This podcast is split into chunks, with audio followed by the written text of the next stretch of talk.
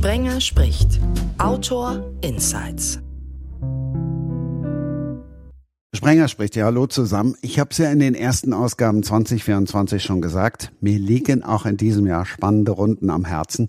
Da dürfen die vielleicht schon vermissten Thriller-Autorinnen und Autoren natürlich nicht fehlen. Den Auftakt macht Thilo Falk. Hallo.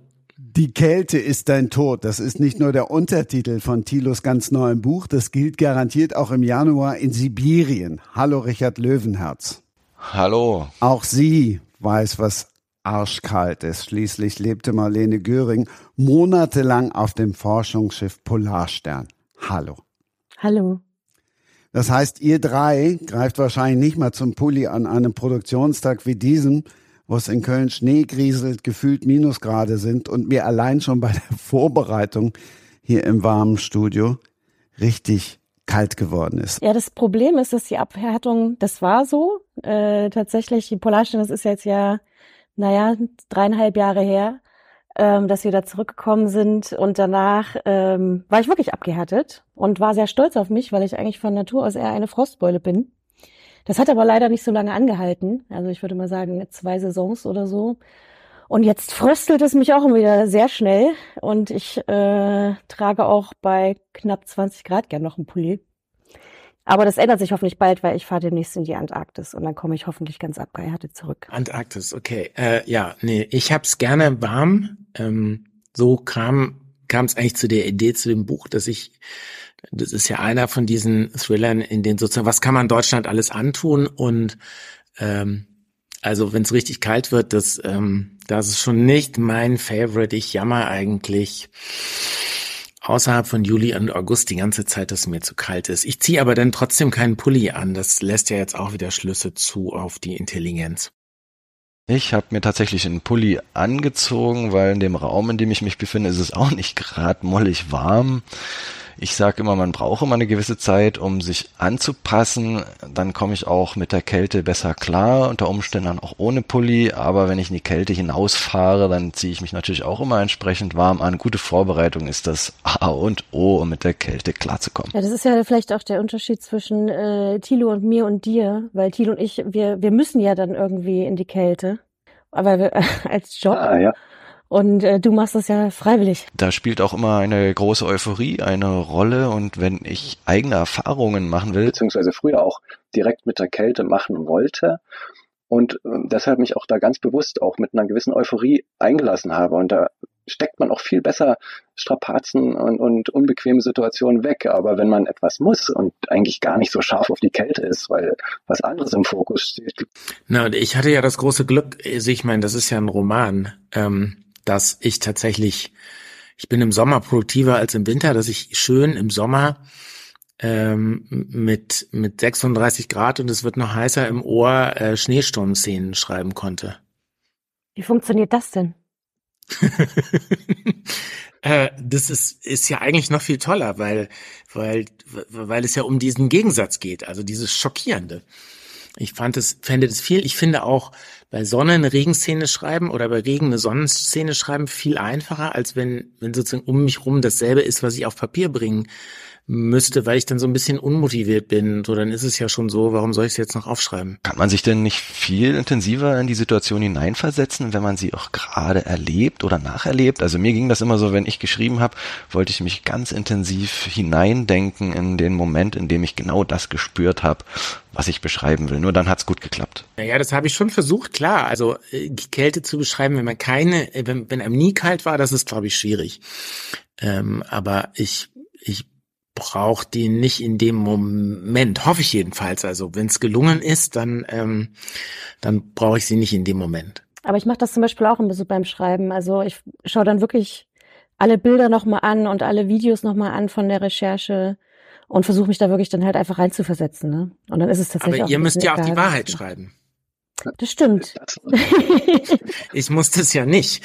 Also ich kann ja kann ja irgendwas äh, irgendein Bild haben und wenn es dann im Korrekturlauf schief und krumm ist, dann kann ich es also ich muss es muss sozusagen ja nur stimmig sein. Es muss nicht es muss wahrhaftig sein, aber nicht wahr. Der Unterschied, wie man äh, an seinen Text oder an seine Geschichte rangeht, ähm, wenn Marlene hat das ja gerade auch bestätigt, dass sie sich auch hineinversetzt in die Situation, um besser darüber schreiben zu können. Dann macht sie das eben so ähnlich wie ich. Wobei das, wobei das natürlich immer auch, ähm, ich finde, das ist fast das Herausforderndste beim Schreiben. Ähm, gerade wenn du eben sagst, ich mach, ich schreibe über wahre Begebenheiten, dass die Realität ja einfach so messy und durcheinander und viel und voll ist, ähm, das dann sozusagen in eine Form zu bringen, die man auch lesen kann, ähm, ist für mich eigentlich immer die größte Herausforderung mit. Man das am besten, dass der Leser auch Interesse daran findet oder dass der Leser auch sich da hineinversetzen kann und, und ja, wenn man das mitteilen möchte, wie man das selbst gesehen und empfunden hat, dass man da schon einen Fokus setzt. Ich glaube, das ist auch wichtig. Ja, genau. Und das ist bei mir halt total anders. Also wenn, wenn ich es schreibe und dann, ich habe ja so wie wahrscheinlich jeder Autor so ein, zwei, drei äh, Erstleserinnen und Erstleser und wenn dann jemand sagt, es ist einfach Bombe langweilig, dann kann ich schlicht sagen, okay, dann schreibe ich einfach was völlig anderes hin. Äh, und ich muss nicht von A nach B so kommen, wie man in Wahrheit dahin gekommen ist. Und vielleicht war es langweilig oder so, sondern ich kann einfach sagen, ja, ich mache das passend. Ich habe ja das, das große Glück auch, dass ich mir die Reportagenthemen meistens selber suche und das fängt ja sozusagen schon vorher an, ne, dass du halt einfach ein gutes Thema, eine Geschichte hast und nicht nur ein Thema. Ähm, deswegen, also es ist ja auch irgendwie eine Kunst dann sozusagen, wenn halt nichts passiert, irgendwie so eine, eine Stille oder auch eine Langweiligkeit irgendwie zu beschreiben, dass man da ja. das trotzdem lesen möchte. Äh, Gerade wenn du da alleine, also ich lebe ja, meine Geschichten leben ja auch von den Protagonisten, ne? Ähm, ich weiß nicht, Richard, äh, wie man deine Einsamkeit dann auch beschreibt, ne? Ähm, ja, also ich glaube, bei mir ist es halt einfach, äh, ich hange mich dann halt oft an den Protagonisten ran und das ist tatsächlich so oft, dass es passiert dann einfach zu viel. Ähm, so viel, dass man dann halt wirklich einfach auch natürlich wahr bleiben muss und wahrhaftig bleiben muss, aber auch einfach mega viel rauslassen muss, weil man eben eine Erfahrung, die besteht ja aus so vielen Eindrücken, dass du die gar nicht in einem in, in, in einem linearen Medium irgendwie äh, ganzheitlich beschreiben kannst. Natürlich gab es auch bei mir Begegnungen und äh, viele, viele Sachen, die passiert sind, die das Ganze natürlich dann auch überhaupt im, im Ganzen dann lesenswert machen. Also ich könnte jetzt nicht jede Erfahrung in der Einsamkeit so, also könnte man nicht in einem Buch, könnte ich nicht, ich selbst nicht in einem Buch verarbeiten. Es muss auch anderes passieren, dann, äh, damit man dann auch wirklich eine, eine, eine Spannung bis zum Ende hat und nicht irgendwie immer mit dem gleichen dann langweilt.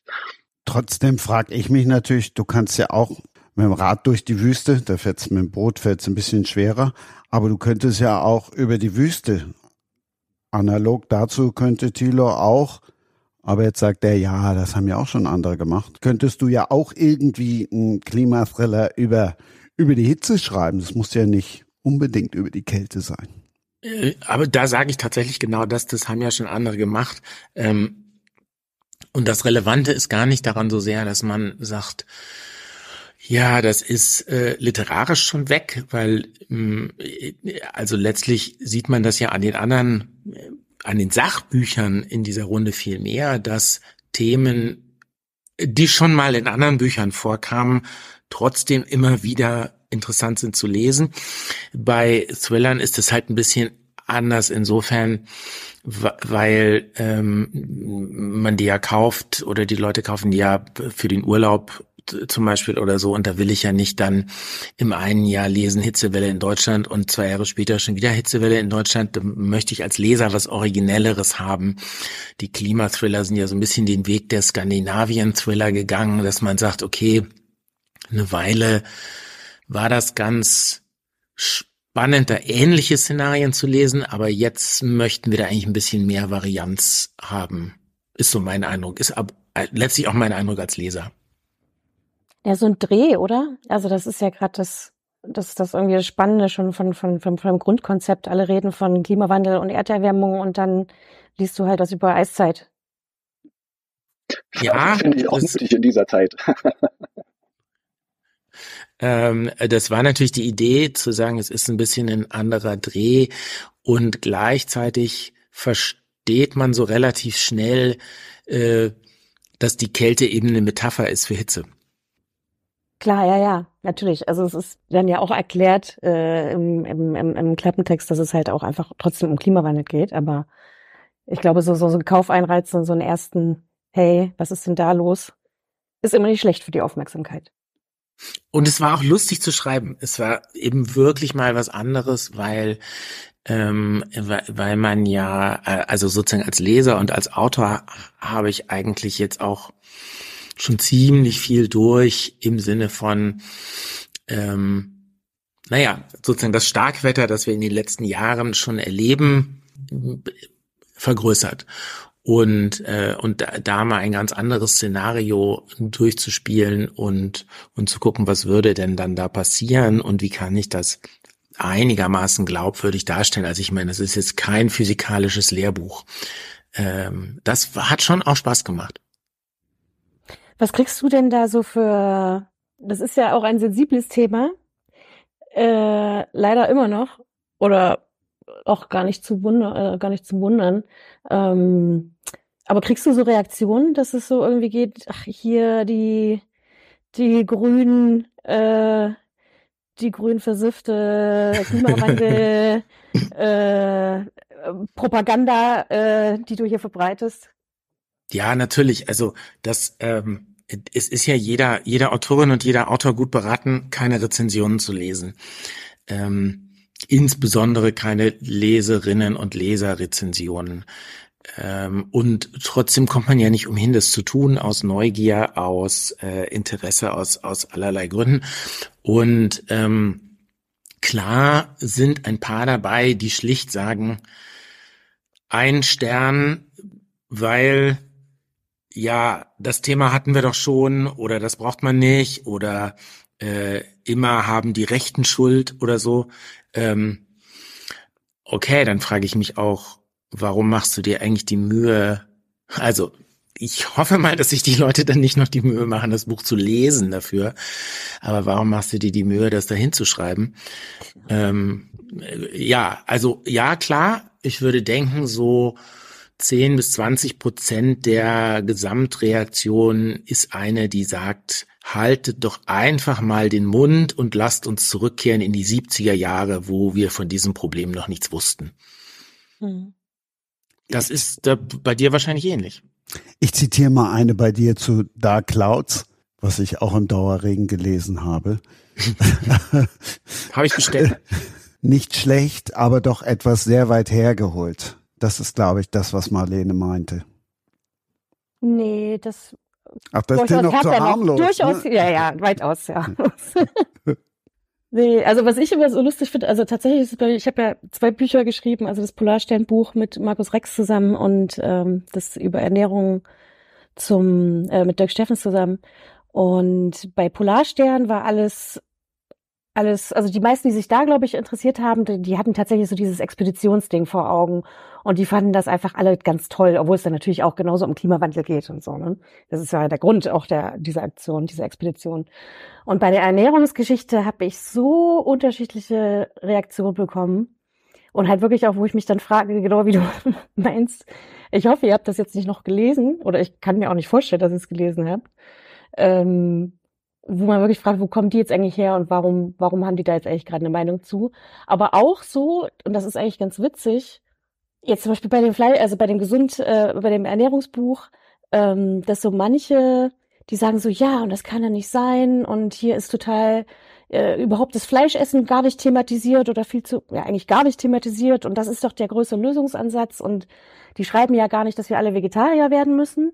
Und dann die anderen genau dieses Gegenteil. Äh, ja, das kann ja nicht sein. Hier steht irgendwie äh, nur Fleisch essen ist die äh, kein Fleisch essen ist die einzige Lösung und das stimmt ja so alles gar nicht und also zwei komplett unterschiedliche Bewertungen zu demselben Text eigentlich, ne? Ihr habt eigentlich habt ihr macht ihr euch alle zum Feind, ne? Die die progressiven wie die konservativen mit mit einem Buch. Das ist ähm, ja. das hat mich auch amüsiert, ja. Aber auch, auch so, ist mir auch schon, ich habe mal einen Artikel über Plastik gemacht, da war das genau das Gleiche. Die so, ja, das ist doch total plastikfreundlich. Und dann die anderen so, das ist ja super plastikfeindlich. Also das ist schon interessant, dass du mit einem und demselben Text einfach komplett unterschiedliche, also was die Leute mitnehmen, manchmal gar nicht so viel damit zu tun hat, was du eigentlich geschrieben hast. In Kevin und Hobbes gab es mal den Satz, äh, nach einem guten Kompromiss sind alle unzufrieden. Ja. und vielleicht ist es mit Texten auch so. Vielleicht ist es einfach, wenn die, wenn der Text gut genug ist, dann sind alle Leute, die eine Agenda haben, unzufrieden. Oft sind es ja nur die unteren zehn Prozent, die sich so lauthals beschweren. Viele andere, die vielleicht auch was schreiben würden, die, die, die schreiben einfach nichts und von denen kriegt man gar nichts mit. Aber diese zehn Prozent, die halt sich überall und bei jedem melden, die nimmt man halt immer wieder wahr. Vielleicht sollte man die einfach nicht zu ernst nehmen. Lese ich denn überhaupt Klimathriller oder auch Bücher über in Gänsefüßchen falsches Essen, wenn es mir am Arsch vorbeigeht? Oder wenn ich es leugne? Ich glaube ja. Weil, also, wenn ich, also der Großteil sicherlich nicht, aber wenn ich mich äh, über Sachen aufregen will, ich glaube schon, dass es Leute gibt, die Sachen konsumieren nicht zum Spaß, sondern um sich drüber aufzuregen. Das ist ja aber dann fair, finde ich. Ich finde, wenn, wenn jemand sich die Mühe macht, das Ding zu lesen und es dann doof findet, okay. Äh, ja, ja.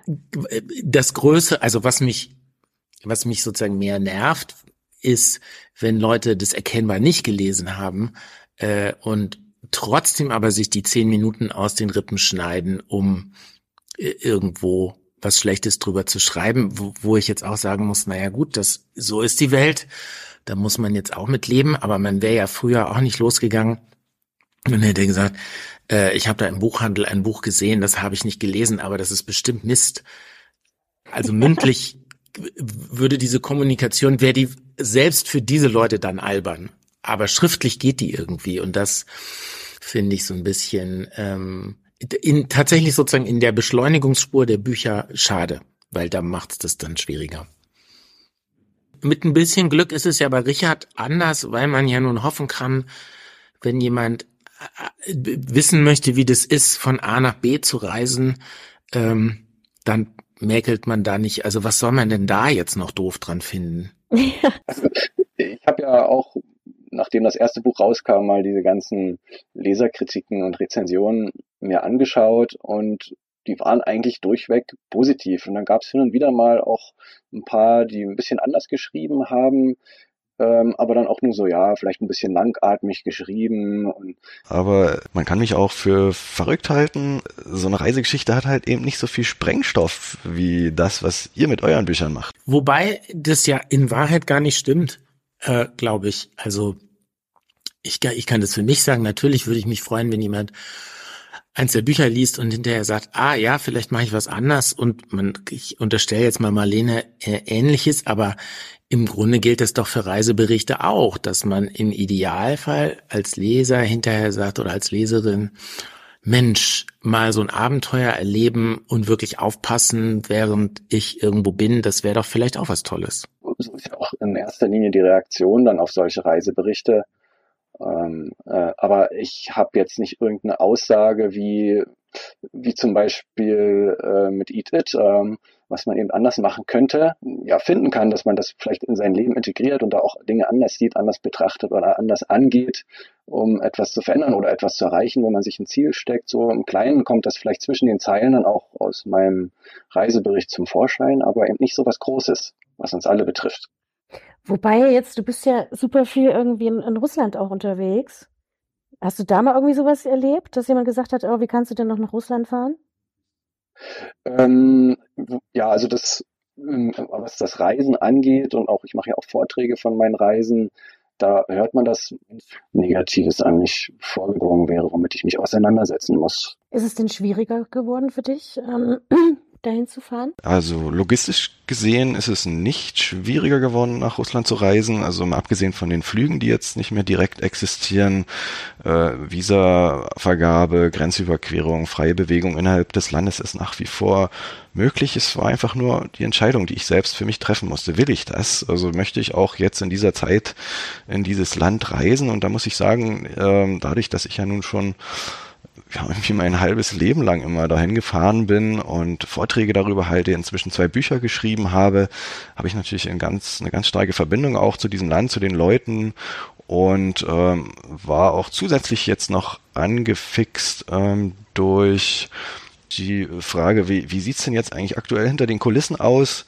Wie ist die Stimmung? Das hat mich dazu bewegt, dann auch tatsächlich im vergangenen Sommer dann nochmal zu, dahin zu reisen, was im ersten Moment natürlich dann für mich auch eine Herausforderung war, weil ich mir nicht sicher war, was da auf mich zukommt. Jetzt im Nachhinein äh, weiß ich, kann ich mit Gewissheit sagen, es war alles sehr entspannt ähm, ich habe auch äh, interessanten Einblick bekommen, den ich wollte und habe auch wieder eine schöne Reise machen können. Also in, in, dem Sinne, in dem Sinne ist alles noch irgendwie machbar. Ähm, nur dass man dann irgendwie ja irgendwie mit sich selbst das ausmachen muss, ob das okay ist oder nicht. Ich hatte die Frage jetzt so gewissensmäßig eher verstanden, Marlene. Falsch interpretiert? Nee, eigentlich hat äh, Richard gerade ganz viel erzählt, was ich auch, was mich interessiert hat. Äh, es ging mir um die vorher halt um die Reaktion halt, ob du das halt sozusagen so bekommst. Aber ich finde das zum Beispiel, ich finde das sehr spannend, dass du sagst, ähm, dass die Leute, die du triffst, auch wenn es natürlich irgendwie auch eine Blase sein kann, dass die so reagieren. Ich hätte zum Beispiel gedacht, wenn man jetzt so ganz weiter draußen ist, ähm, da leben ja wirklich noch äh, Minderheiten so, ne? Und mit einer ganz, ganz eigenen Kultur. Ich hätte, ich hätte gedacht, die betrifft das vielleicht gar nicht. Also dass das wirklich so am Ende der Welt mäßig ist. Ähm, dass die das gar nicht so verfolgen. Es, ähm, ja, die sind halt auch weit weg von dem eigentlichen Problem. Dann stelle ich jetzt noch mal die Gewissensfrage in die Runde.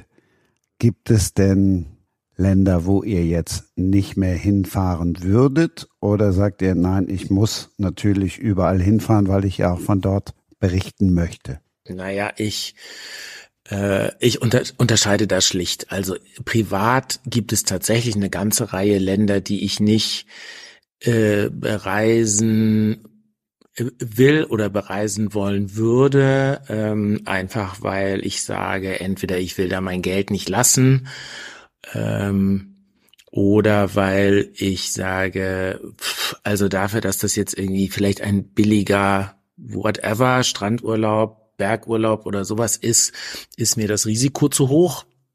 Ähm, beruflich, also wenn ich jetzt den Eindruck habe, ich muss wirklich mal vor Ort sein, um etwas schreiben zu können oder um etwas zu verstehen, würde es für mich nur um Sicherheitsbedenken gehen aber nicht mehr um die Frage, ist es sozusagen ethisch, darf man das Land bereisen oder nicht? Also als Recherche würde ich jedes Land bereisen, in das, wo ich das sicherheitstechnisch rechtfertigen könnte.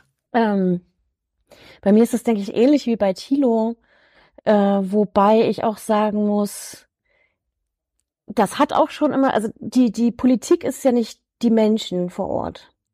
Und zu sagen, ich fahre nicht in ein Land, weil mir die Politik nicht gefällt, hat sowas auch schon irgendwie so sowas Boykottmäßiges, wo ich nicht weiß, ob das wirklich auch nutzt oder ob es nicht manchmal auch tatsächlich so ist, dass, dass es gerade gut ist, auch ähm, für die Bevölkerung vor Ort, auch für einen selbst in ein Land zu reisen, mit dem man politisch vielleicht nicht so übereinstimmt.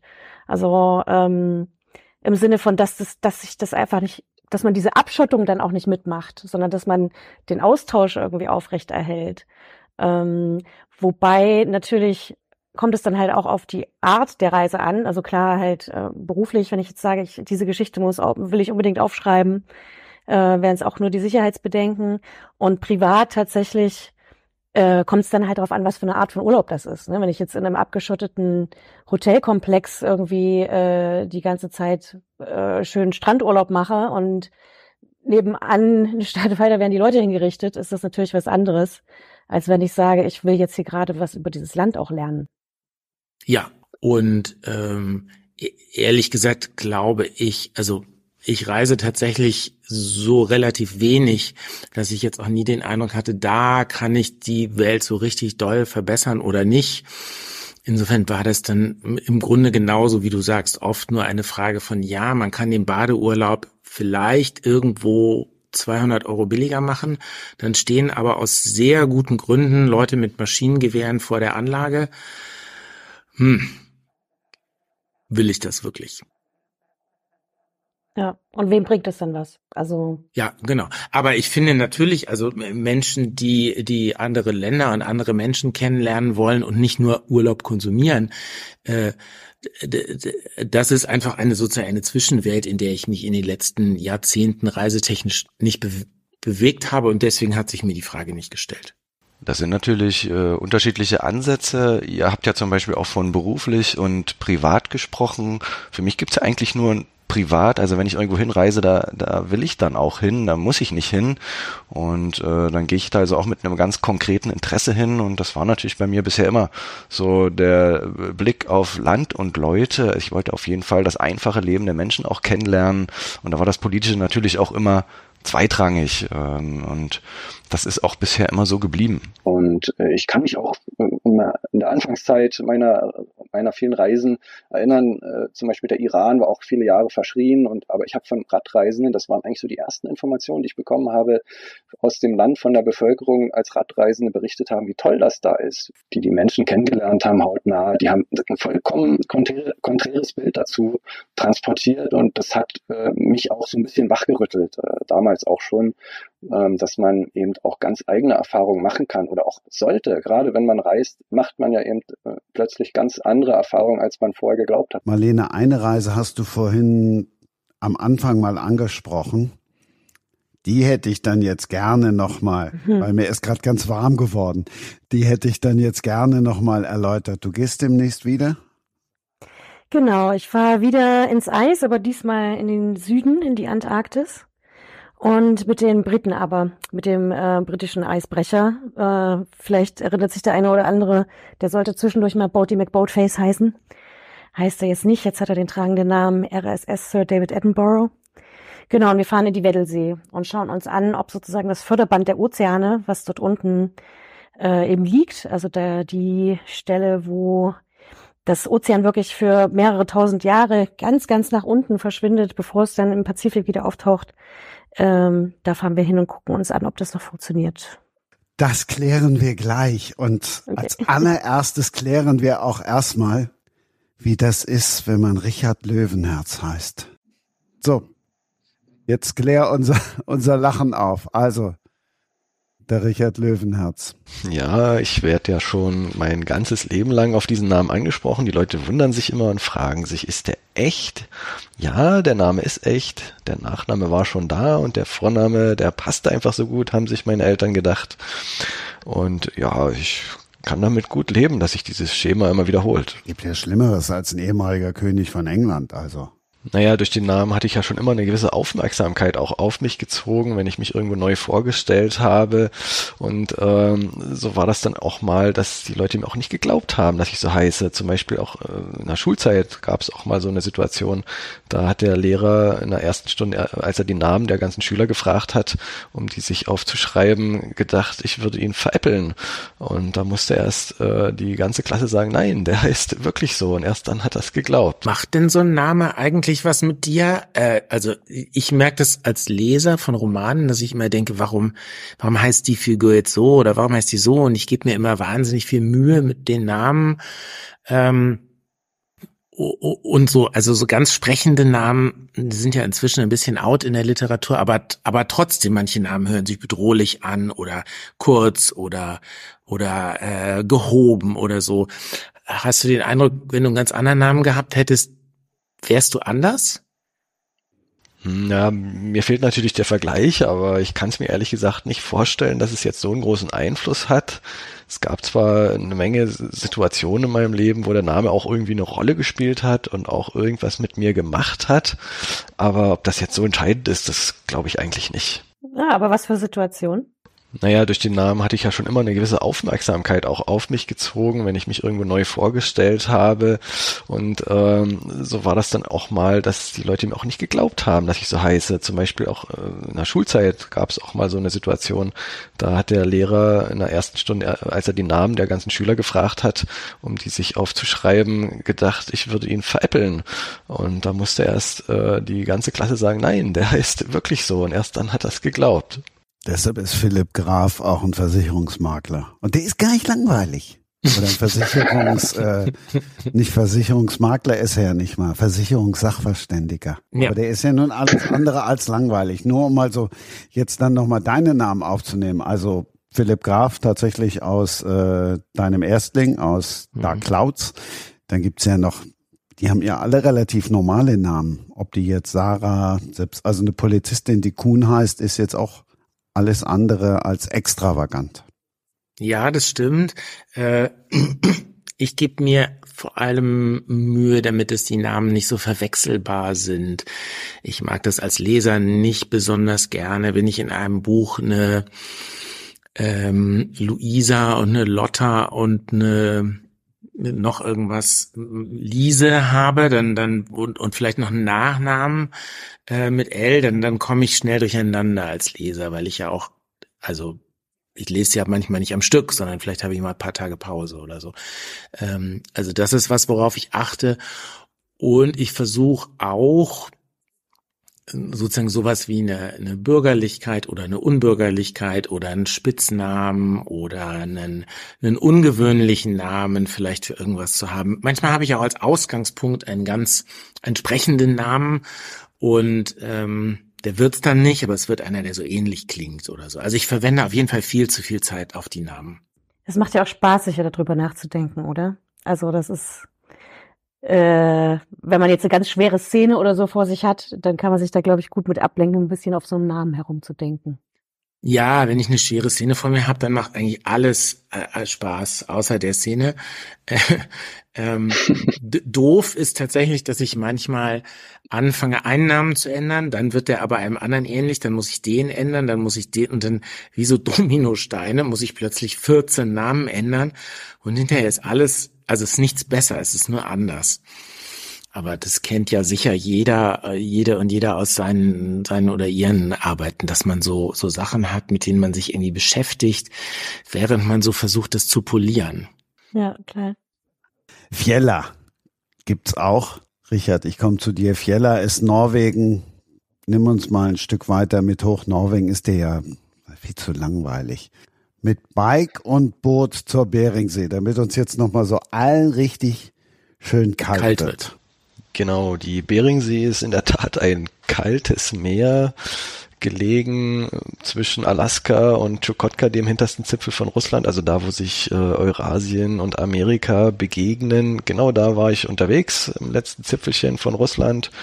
Und zwar mit Bike und Boot, weil äh, es gibt zwar Wege, auf denen man fahren kann dort hinten, aber es gibt auch Flüsse, die man durchqueren muss, die sind so tief, dass man es nicht schaffen kann, dort einfach so mit dem Fahrrad oder zu Fuß durchzukommen. Deswegen hatte ich schon pro forma ein Boot mitgenommen, bin dann auch noch äh, auf meinem Weg zur Beringsee dann über einen Fluss durch die Wildnis gepaddelt und ähm, habe dadurch natürlich auch eine sehr abwechslungsreiche, facettenreiche Reise machen können dort mit sehr vielen unterschiedlichen Eindrücken. Hab verrückte Leute getroffen, äh, Indigene vom Volk der Tschuktschen, die noch in Tipi-Zelten leben und äh, ja, zum Teil wie vor Jahrhunderten, Jahrtausenden, das war auch interessant zu sehen.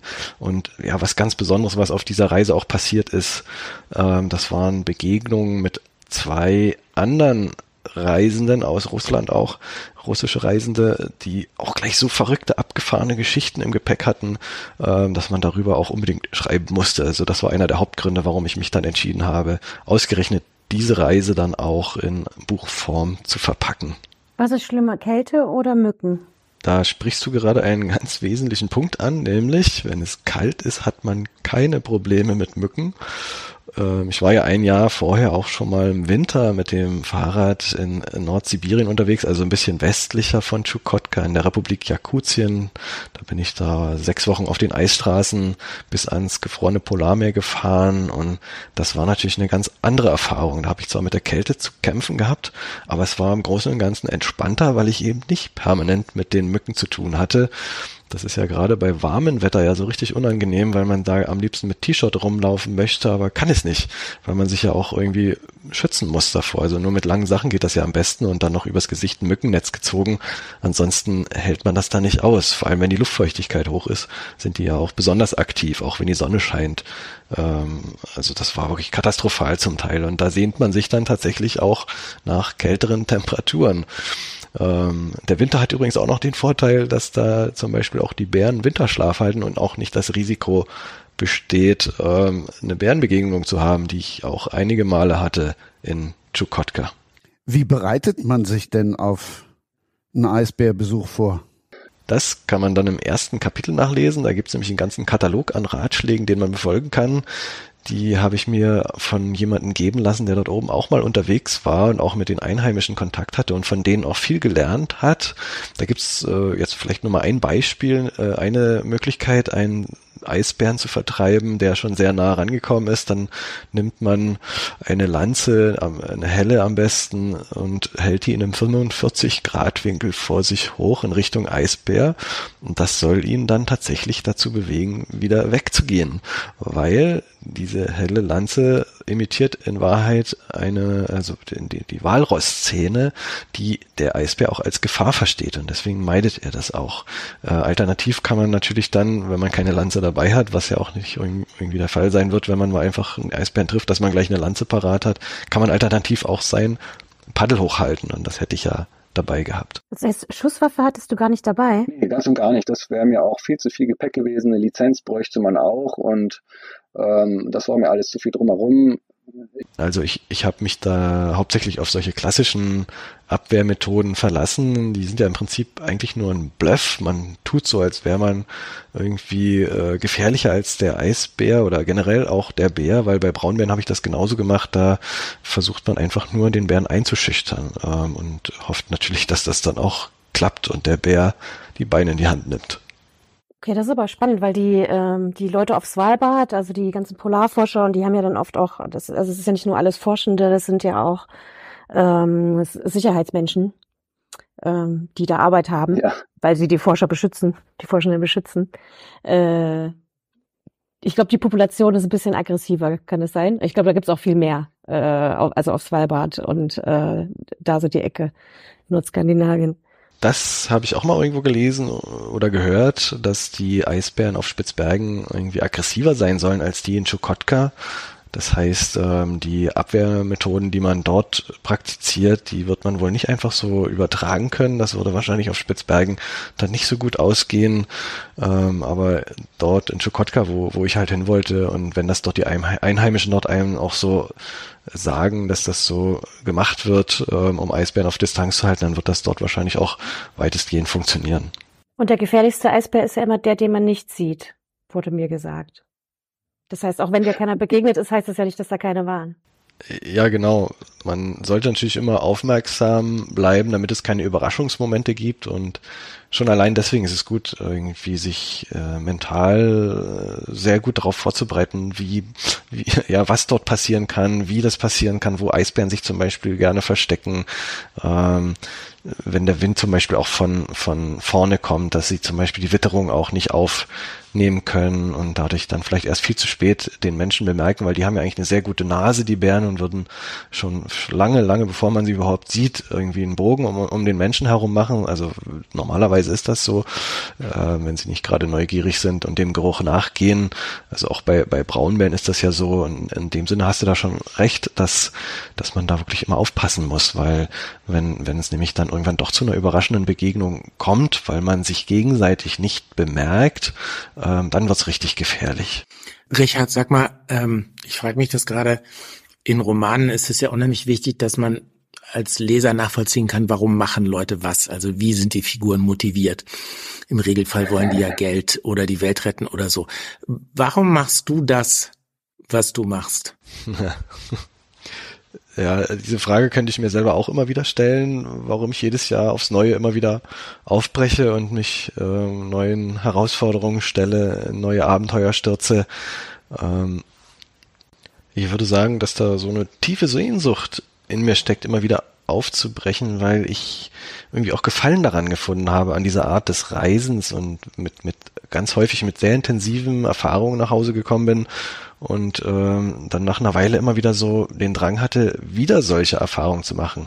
Und das ist mir eben immer auf diesen Touren am besten gelungen und natürlich will ich dann auch nicht zigmal immer wieder das Gleiche machen und das wiederholen, was ich schon mal gemacht habe, sondern suche dann auch immer wieder nach neuen Herausforderungen, um auch was Neues dazu zu lernen.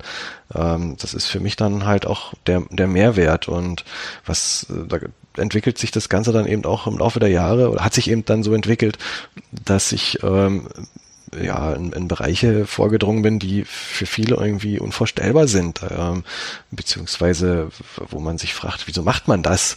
Ähm, aber für mich ist dann irgendwie alles drumherum dann schon so vertraut, dass es dann eben der nächste kleine Schritt ist, sich dann eben äh, mit, mit der Herausforderung der Eisbärenbegegnung zum Beispiel auseinanderzusetzen, dass ich dann eben mir sage, okay, ähm, ich möchte dahin und ähm, alles, was irgendwie wichtig ist zu wissen, das kenne ich schon irgendwie, aber das ist eben ein neuer Punkt, mit dem möchte ich mich jetzt auseinandersetzen und nehme dann halt auch ich sag mal jetzt so ein kleines Risiko in Kauf, um einfach wieder eine neue Erfahrung zu machen. Ja, aber Reisen und Reisen ist ja was anderes. Ob ich jetzt mit dem Fatbike und mit dem Schlauchboot durch die Gegend fahre oder es mir irgendwie noch gemütlich mache.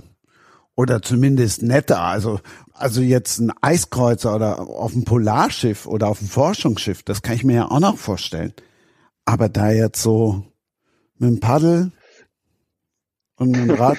Ja, jeder definiert halt Reisen für sich anders. Ähm, und ich mache halt gerne solche, die schon Expeditionscharakter haben, auch wenn ich selbst nicht Expedition nennen würde, weil eine Expedition für mich immer noch einen wissenschaftlichen Anspruch hat.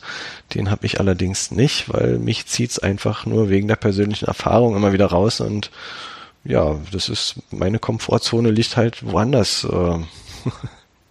Tilo, bist du noch da oder kaufst du gerade ein Fahrrad? Ja, Nö. ja, das ist, ähm, es, ich kann das total verstehen, diese, die einfach die, die Neugier, die Welt zu erleben. Also ich finde es schon auch spannend. Also ich bin auch, keine Ahnung, ich gehe auch alleine wandern und so, aber ich würde jetzt nicht unbedingt alleine nach Sibirien fahren.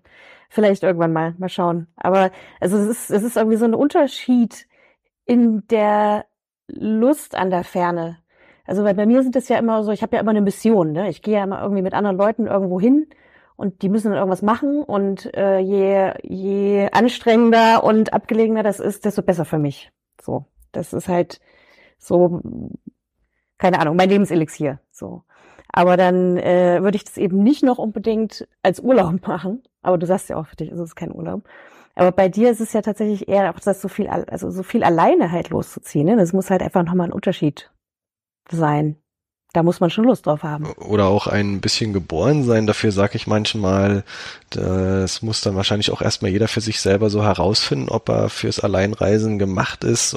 Bei mir war das so, dass ich das erste Mal in, meinen, in den ja, zu Beginn meines Studiums, in den ersten langen Semesterferien diesen Versuch mal gestartet habe, äh, indem ich da irgendwie einmal um die Ostsee getourt bin, von zu Hause gestartet, bis hoch an den Polarkreis, durch Schweden und dann durch Finnland, durchs Baltikum wieder zurück. Und das hat insgesamt dann drei Monate gedauert, wobei ich dann aber auch erst, die, also nur die sieben ersten Wochen äh, allein unterwegs war. Das hat aber schon gereicht. Das war eine Erfahrung, die ich damals zum ersten Mal gemacht habe und musste da auch erstmal lernen, damit umzugehen, weil ich vorher nie so lange Touren alleine gemacht habe. Und die ersten drei Wochen waren für mich auch nicht nicht so schön, muss ich sagen, wenn ich mich zurückerinnere, weil ich da doch immer wieder die Vergleiche gemacht habe, wie das war, so mit Freunden dann unterwegs zu sein, wie man halt Erlebnisse miteinander teilt, abends am Feuer sitzt und ja, so die Stimmung auch zusammen erlebt. Und da war es dann halt das erste Mal, dass ich das alleine machen musste. Und das hat eine Weile gedauert, aber nach drei Wochen ging dann so ein Schalter im Kopf um und ich war Hier und Jetzt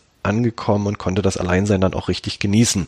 Also ich habe das dann auch richtig genossen, allein unterwegs zu sein, weil ich vieles um mich herum dann viel intensiver wahrgenommen habe und diesen Zustand habe ich dann bei späteren Reisen dann auch immer wieder gefunden, relativ schnell. Also nicht immer erst nach drei Wochen, dann auch zeitiger und ähm, schätze das auch bis heute, diese Erfahrung alleine zu machen. Also das ist das, was ich damit meine, dass man auch ein bisschen dafür geboren sein muss, weil nicht jeder hat da irgendwie einen Zugang dazu, so wie ich den gefunden habe. Ich oute mich. Ich hatte viel zu viele Psychologen und Psychologinnen im Podcast und deshalb Achtung, gehe ich jetzt mal ans Eingemachte. zitiere mal den guten alten Freud. Gewollte Vereinsamung, Fernhaltung von den anderen ist der nächstliegende Schutz gegen das Leid, das einem aus menschlichen Beziehungen erwachsen kann. das klingt eher so, dass man Problem, zwischenmenschlichen Problem auf die Weise aus, aus dem Wege geht. Das ist natürlich auch ein, ein Faktor. Ist ja auch die größte Zumutung, sind doch andere Menschen auch. Ähm, das war für mich unterm Strich dann doch irgendwie fast die Gruppe aus. Tja, und stell dir vor, du wärst jetzt mit Marlene auf Reisen und die würde dir auch noch sagen, und das hier, das isst du jetzt nicht. Das, das machen wir ja aber auch gar nicht. Na, da hat man doch gleich ein Thema, worüber man sich austauschen kann. Das Wichtigste überhaupt ist doch, dass man miteinander kommuniziert. Das heißt, wenn es Probleme gibt, dass man darüber spricht und irgendwie eine Lösung findet, damit sich alle einig sind, weil nur so klappt das als Team. Ähm, daran sollte man sich, glaube ich, immer orientieren. Genau. Ja, wir schreiben ja auch wirklich niemanden vor in dem Buch, was er zu essen hat. Im Gegenteil, was habe ich irgendwie geschrieben? Es gibt auch Platz auf der Welt für Fastfood-Fans und noch irgendwas. Thilo, dann sag du es jetzt, wenn Marlene es schon nicht sagt. Christian, was für eine begnadete Überleitung. Aber wirklich. Ja, wundervoll. Aber wirklich. Marlene, eat it. Tell us. Äh, ja, ist ein Ernährungsbuch, das ich mit Dirk Steffens zusammengeschrieben habe. Es geht darum, um eigentlich ziemlich viel äh, und gleichzeitig eigentlich auch wenig, weil es geht um Essen und was das mit unserem Planeten macht, wie das überhaupt funktioniert, dass wir so viel auf dem Tisch haben und was wir alles auf dem Tisch haben, warum das unsere Erde kaputt macht und was wir dagegen tun können. Ja, was, was wolltest du wissen? Du hast ja gerade schon gesagt, es ist kein Essensbuch und es zeichnet oder es zeichnet sich durch viele Besonderheiten aus. Unter anderem überlegst du als Leser oder als Leserin jetzt auch mal, wer hat das jetzt geschrieben, wer hat das jetzt geschrieben? Das ist ja mhm. eine der vielen Besonderheiten. Erzähl auch mal die anderen oder auch gerade vertieft die auch gerne nochmal, was ihr euch dabei gedacht genau. habt. Also schön, dass du das so siehst, weil ähm, das wollten wir gerne. Es gibt ja unglaublich viele Bücher über Essen und wir haben auch unglaublich viele Bücher über Essen gelesen und ähm, wir wollten tatsächlich ein bisschen was anders machen, gar nicht mal so geplant, sondern irgendwie so aus der Arbeit an dem Thema heraus. Ähm, und eine der größten Fragen, auch wo wir uns vielleicht sogar, also wo wir, glaube ich, am meisten diskutiert haben, Dirk und ich, äh, war die Frage, was machen wir mit unseren Autoren-Ichs? Weil äh, ihr beiden anderen werdet es ja, äh, werdet jetzt wahrscheinlich auch aufschreien, oh mein Gott, es gibt verschiedene, also als Autoren und Journalisten, es gibt verschiedene Ichs in diesem Buch und das ist etwas, was man normalerweise gar nicht macht, weil das sehr verwirrend sein kann. Ähm, und wenn man das Schreiben so lange studiert und gelernt hat wie ich, dann ist das eine der goldenen Regeln, äh, sehr vorsichtig mit einem Autoren-Ich umzugehen. Und wenn überhaupt, dann äh, muss man in der Perspektive bleiben. Das haben wir nicht gemacht. Äh, sondern schreiben beide sozusagen aus unseren Ichs heraus. Und das ist nicht immer ganz, ist auch nicht immer klar gekennzeichnet.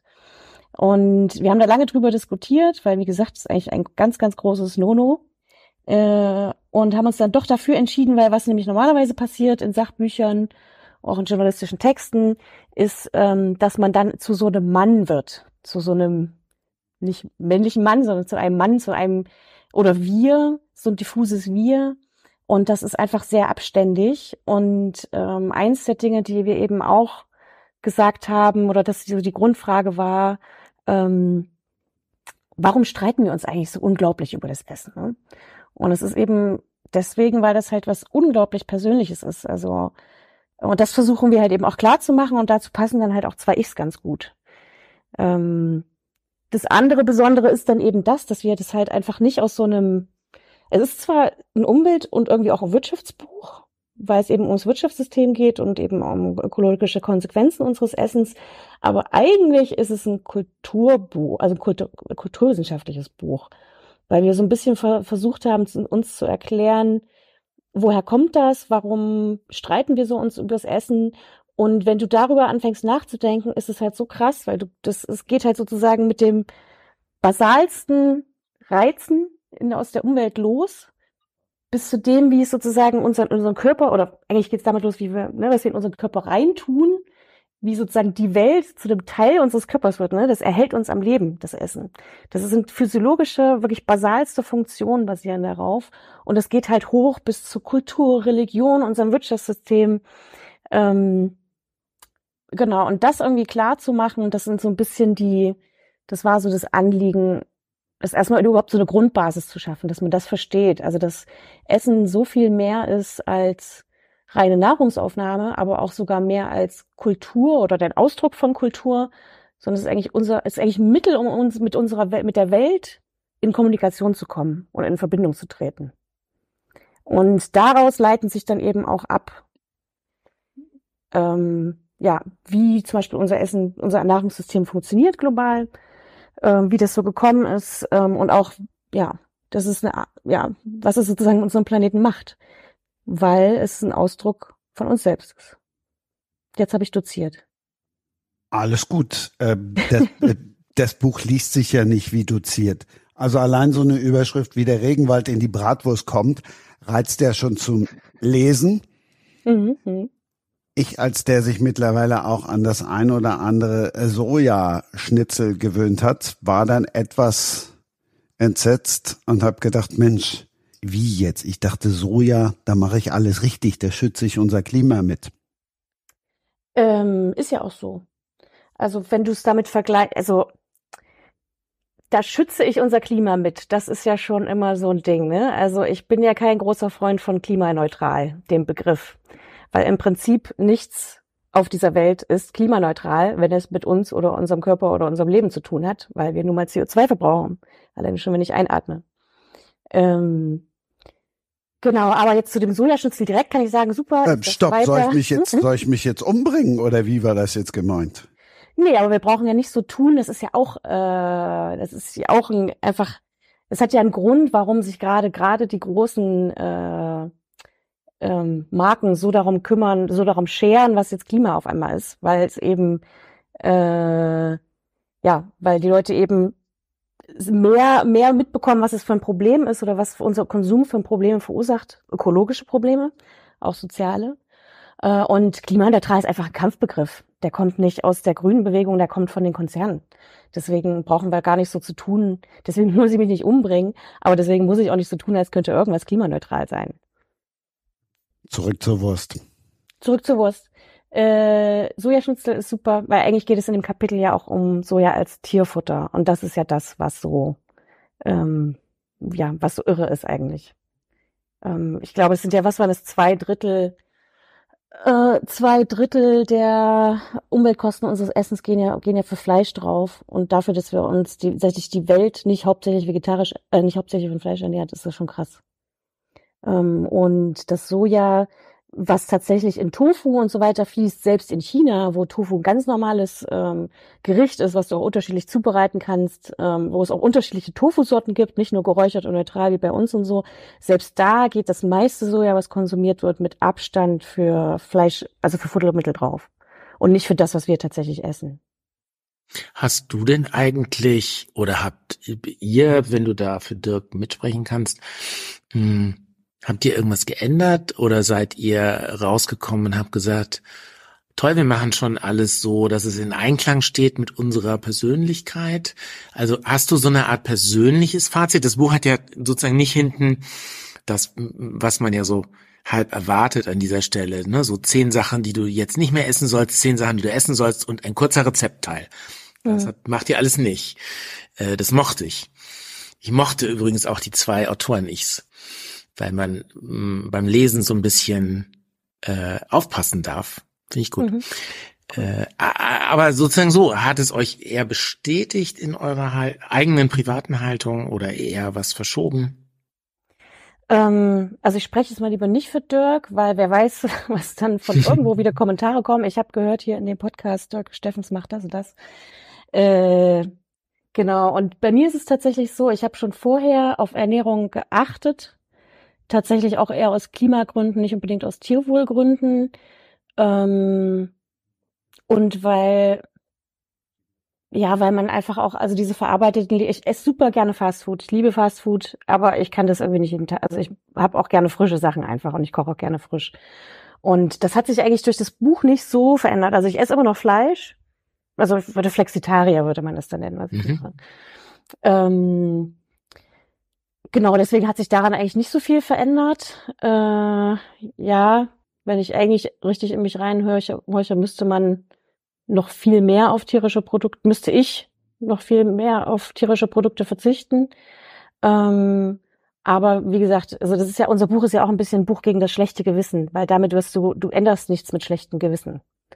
Ähm, und was sich tatsächlich eher verändert hat, ist so noch ein bisschen Blick auf die, auf die Industrie. Das ist schon irre einfach auch. Also wie, ähm, ein großes Missverständnis ist ja irgendwie, dass wir werfen so viel weg und die ganze Verschwendung der, der, der, äh, der Nahrungsmittelproduktion, also die aus der Nahrungsmittelproduktion stammt. Wir sind aber auch unglaublich, also wie die Industrie einfach verflochten ist. Dass zum Beispiel so Holzspäne, ähm, Späne, die irgendwo anfangen, die werden nicht weggeworfen, die kommen dann bei Man Vanilleeis rein, damit da sich keine Eiskristalle bilden und das cremiger bleibt. Und das ist nur ein Beispiel, wo solche Holzraspel verwendet werden.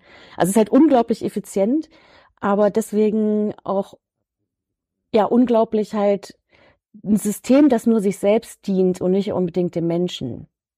Und das wird irgendwie bewusster, wenn du dann halt einfach durch den Supermarkt gehst und siehst so diese Produkte und so. Also das heißt, für dich ist eigentlich der Schluss fast eher zu sagen, die, das hochindustrialisierte Essen ist gar nicht richtig Lebensmittel in diesem engeren Sinne, sondern irgendwie ein Kunstprodukt, das man vielleicht nur in Maßen haben wollen sollte. Nee, also ich würde nicht sagen, also mich, im Gegenteil, mich ärgert das so ein bisschen, dass ich zum Beispiel keine im Prinzip gesunde, fair gehandelte Tiefkühlpizza kaufen kann. Weil das gibt's nicht. So. Ich will aber nicht jeden Tag meinen Pizzateig selber machen, äh, die Tomatensauce selber anrühren und äh, gut, die, die Sachen, die draufkommen, die kann man halt irgendwie gut kaufen. Aber ich würde halt auch nicht sagen, dass, also das ist ja auch, ich verurteile es gar nicht so sehr, das mit den Holzspänen. Ich meine, das ist gar nicht mal so ne negativ. Ich finde das auch unglaublich spannend.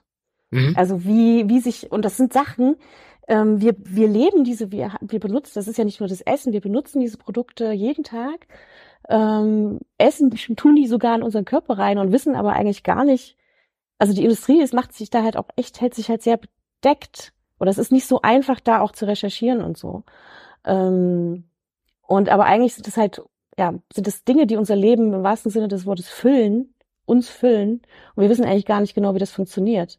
Aber gleichzeitig äh, dieses, ja, eine eigene Frage ist ja, ich bin überhaupt nicht gegen die industrielle Essensproduktion. Ich finde die, Mhm.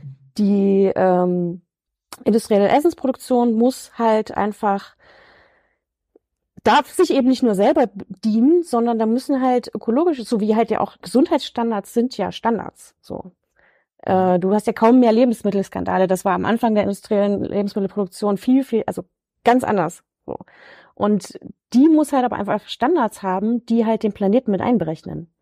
Aber ich würde jetzt nicht sagen, wir müssen im Gegenteil, äh, äh, wir müssen irgendwie ein, ein sehr beliebtes Ding ist ja immer, was auch dann in diesen Ernährungsbüchern steht, die eben eher so auf die biologische Ökoschiene gehen. Wir müssen alle wieder zu Bauern werden und halt jedes bisschen Land muss irgendwie be, be, ähm, bebaut werden und wir müssen selber wieder sozusagen, das hat auch, das hat gute Gründe. Ich verstehe den Gedankengang, dass man sagt, ich merke, was ich für eine Arbeit reinstecken muss, um irgendwie Essen rauszubekommen und so.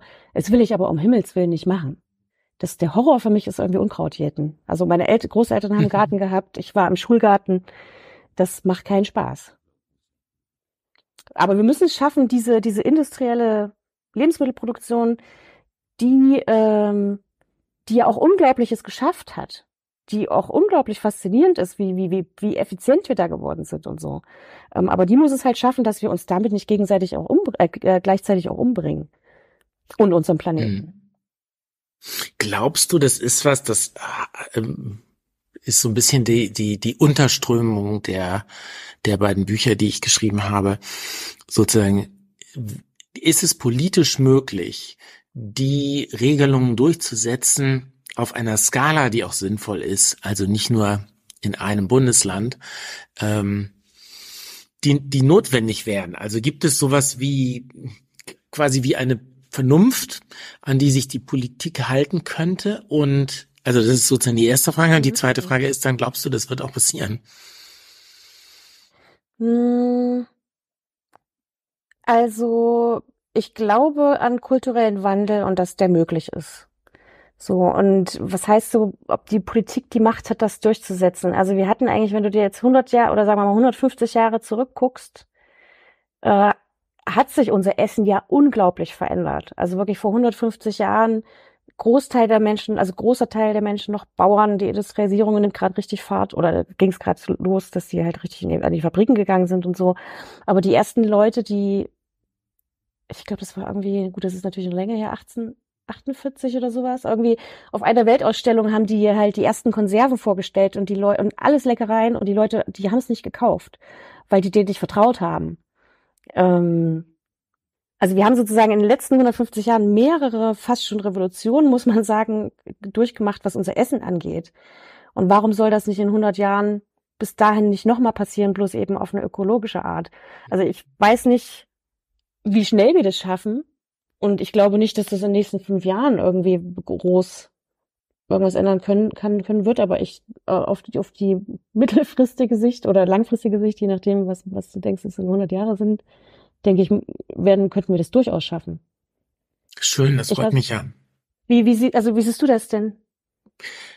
Ich bin jetzt, ich stecke im Moment knietief in dem, in dem dritten Thriller, ähm, und das heißt, ich bin im Grunde seit, seit dreieinhalb Jahren entwickle ich Katastrophenszenarien und äh, das geht mir jetzt so langsam an die Nieren. Das zieht jetzt meinem Optimismus irgendwie ein bisschen den Boden weg. Aber mir ist natürlich klar, dass das an der an der Denke liegt und an dem an der Arbeit, die ich im Moment tue. Aber ich, ich merke, dass es was mit mir macht. Und mhm. insofern freue ich mich, wenn jemand nicht nur, ähm, weißt du, nicht nur sagt, ah, das wird schon alles, sondern äh, sich mit einem Thema beschäftigt hat und trotzdem noch Hoffnung hat. Das, äh, das mag ich im Moment gerade sehr gern.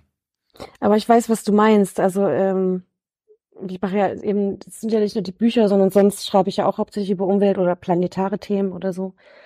Und es gibt schon immer so diesen Moment, also ich denke mal, du kennst den dann auch, wo du denkst, ach Mensch, Weltuntergang. ja. Also wenn man sich da wirklich so die Fakten mal vor Augen hält, dann, dann das ist total, also ich kenne das sehr gut, dass man dann die am liebsten die Hände sagen muss, das hat doch eher alles gar keinen Sinn. So. Ihr seid mal echt Experten für Cliffhanger. Wie kriege ich das denn jetzt, wie kriege ich das denn jetzt hin, dass trotzdem noch alle den dritten Teil hören wollen? Nee, erstens kannst du es ja rausschneiden und äh, Genau, schneid's einfach in den dritten Teil. Nee, und und zweitens ist es ja auch es ist doch ein guter Cliffhanger. Jetzt geht's zum Weltuntergang, jetzt kommen die Weltuntergangsszenarien.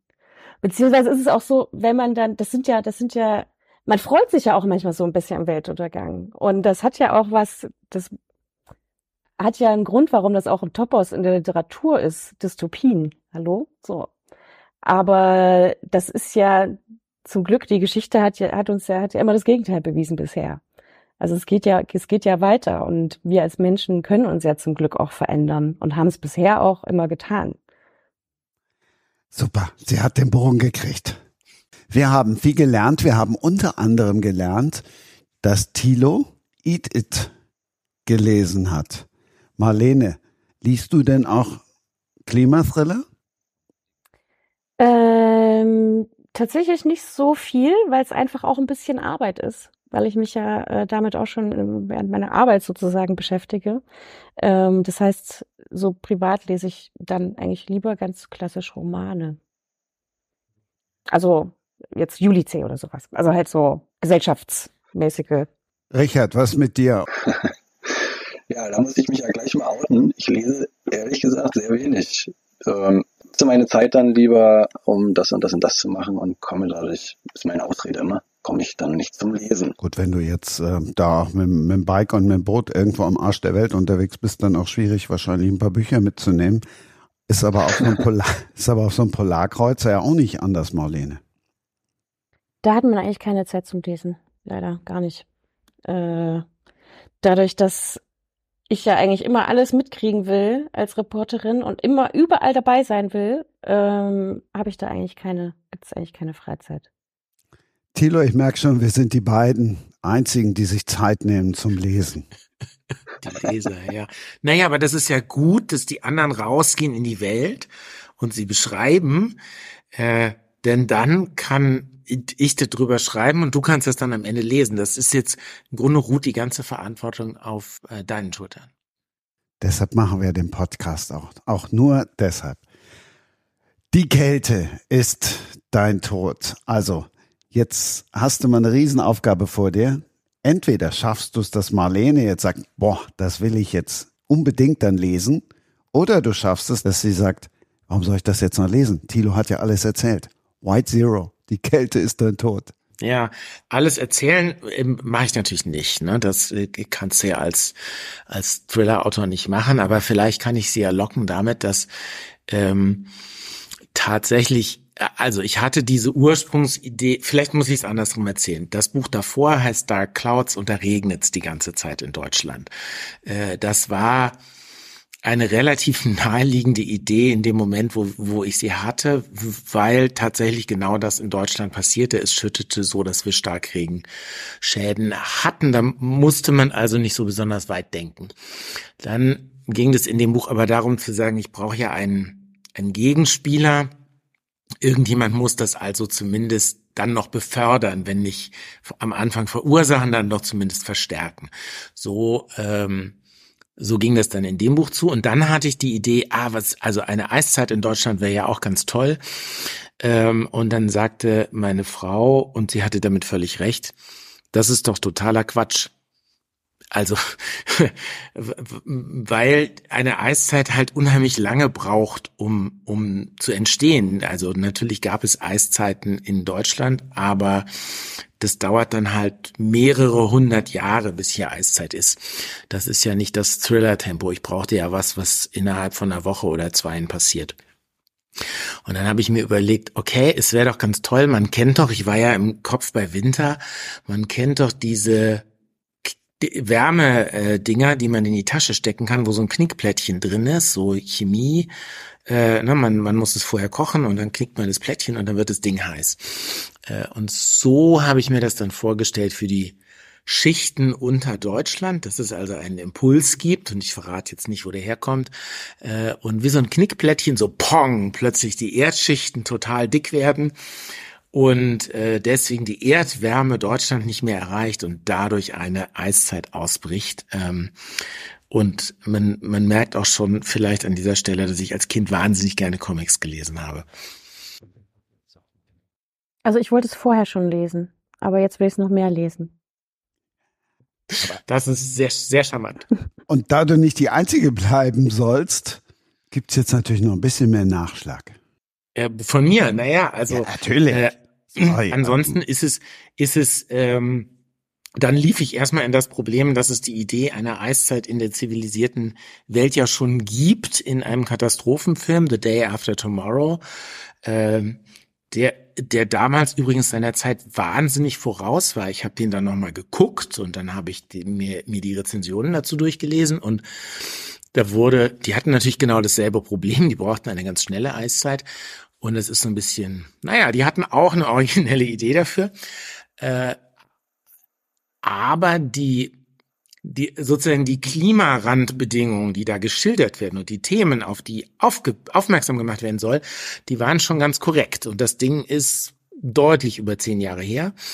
Also lag die Latte für mich dann doch ganz schön hoch. Und aber was macht man halt in so einem in so einem Thriller? Also es gibt gibt äh, halt eine Wissenschaftlerin, die die richtige Idee hat, und dann gibt es einen Sidekick, der ein bisschen lustig ist, und dann gibt es einen Haufen Personal, das die ähm, dass das alles erlebt, einfach dieses Deutschland, das, das untergeht und was dann da passiert. Und für manche Leute ist eben das Problem, dass sie in ihrem Auto erfrieren und für andere ist das Problem, dass die Lieferketten eines großen Online-Versandhauses nicht mehr funktionieren. Ähm, und dann gibt's natürlich einen Gegenspieler, der, der, ähm, der na, dem das alles total egal ist. Dann kam noch hinzu, dass das Hörbuch zu dem ersten Thriller eingelesen wurde von Götz Otto. Götz Otto war mal der Böse in einem Bond-Film, Der Morgen stirbt nie. Und insofern äh, fühlte ich mich dann auch berufen, einen, einen ähm, so ein Bond Willen, also so ein Bond-Bösewicht zu versuchen zu kreieren, der, der wirklich so ein bisschen, wo man so ein bisschen denkt, so, mein, das kann jetzt nicht dein Ernst sein. Und andererseits bereitet es einem hoffentlich auch ein bisschen Vergnügen, dem zu folgen. Also, weil nichts ist ja langweiliger als ein Bösewicht, wo man die ganze Zeit denkt, ja, der ist ja doof. So, warum macht er denn das? Also, so, das, insofern hoffe ich, es macht auch ein bisschen Spaß, das zu lesen. Es ist einfach, es wird dann irgendwann eine wilde Jagd. Ähm, und ähm, und es ist dieser schmale, also das ist natürlich das Schwierige beim Schreiben und da ist jetzt sch, äh, schade, dass wir nicht in, in, in ein paar Wochen dann nochmal eine Buchkritik machen können. Äh, gelingt es sozusagen die Unterhaltung, äh, auf dieser Seite der Unterhaltung zu bleiben, aber und nicht zu verrückt zu werden.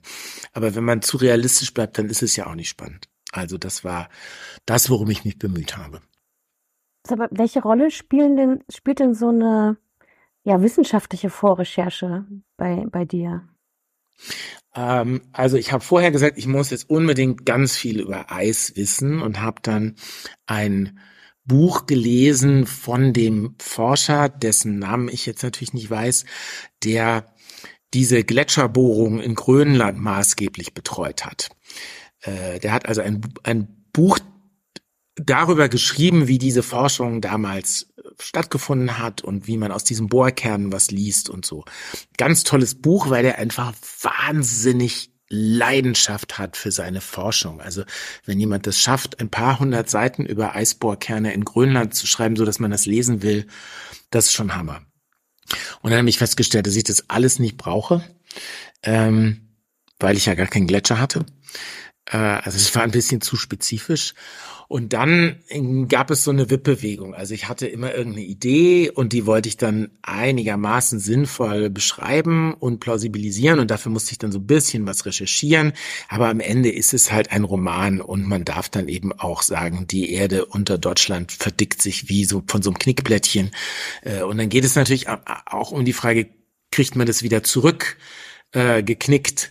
Also ähm, so wie man eben diese Wärmedinger ja dann kochen würde. Äh, also da, da dreht sich wahrscheinlich jedem Geophysiker der Magen um. Ähm, aber ich habe dann immer versucht, so ein bisschen an der Wirklichkeit zu bleiben. Dann hatten wir das Problem, dass die Minusgradzahlen, also ehrlich gesagt eine Eiszeit, die muss gar nicht so wahnsinnig kalt sein. Also beim, wenn man dauerhaft minus drei Grad hat, dann hat man eine tolle Eiszeit. Das liest sich aber nicht cool. Also haben wir dann irgendwann da einfach minus 18 Grad hingeschrieben. Einfach weil es schmissiger klingt. Äh, also es ist ein Mix. Manche Sachen sind total wahr, manche Sachen stimmen wirklich ganz genau so und manche sind total erfunden. Weil das ist ja schon die Frage, ne? Also, keine Ahnung, so Star Wars oder besser noch eigentlich Star Trek. Ich weiß nicht, ob die sich so richtig Gedanken gemacht haben, ob jetzt diese ihre, ihre einzelnen Gadgets da nach irgendeinem physikalischen Prinzip überhaupt funktionieren könnten oder nicht. Äh, und dann gibt's ja wieder, wieder irgendwie Sachen, die sind ja durch und durch, also sozusagen durch und durch, jetzt ist jetzt genau diese eine physikalische Theorie und der folge ich jetzt und so. Also es ist irgendwie so ganz spannend, wie Autoren das für sich lösen. Mhm. Ja, ja, finde ich auch und habe ich tatsächlich auch viel gelernt und mich viel damit beschäftigt. Äh, also ich mag die, ich habe das dann irgendwann auch schlicht gemerkt, sozusagen, welche Geschichten lese ich denn gern. Und ich finde toll, wenn die Welt komplett fiktiv ist, dann ist es einfach, dann gelten da eben irgendwelche Regeln. Okay. Äh, oder wenn möglichst wenig fiktiv ist. Also es kann ja ganz tolle Geschichten geben mit einem redenden Hund. Da ist dann klar, sozusagen der redende Hund ist erfunden, aber der ganze Rest ist genauso, als würde es echte redende Hunde geben. Der ganze Rest stimmt. Das mag ich dann auch. Und so ist es in diesem Fall bei mir. Ähm, was ich nicht so mag, ist, wenn es so changiert. Also wenn es so, so wie in Märchen, dass so manche Sachen total echt sind und manche Sachen sind total erfunden. Das, das ist mir dann so, so halbe halbe. Das mag ich nicht so. Aber das ist echt Geschmackssache. Schreibst du deswegen auch unter Pseudonym? Weil du das so von dem Journalistischen trennen wolltest, oder? Naja, weil ich es von dem Journalistischen trennen wollte, ganz schlicht. So, ja, weil das ja auch ähm, eine Lesererwartung sonst auch ist, dass also bei, umgekehrt sozusagen, bei dir würde man ja erwarten, dass deine Artikel sozusagen eine bestimmte Art der Faktensicherheit haben, die vielleicht auch mit den Medien einhergehen, wo sie veröffentlicht werden. Und dass das für das Buch auch gilt. Und ähm, wenn du jetzt einen Roman, also sozusagen irgendwas ganz anderes schreiben würdest, wäre es auch wieder okay, aber wenn du einen, einen Hintergrundroman schreiben würdest über die Lebensmittelindustrie, dann würde doch jeder denken, das ist ein Enthüllungsroman. Soll er aber vielleicht gar nicht sein.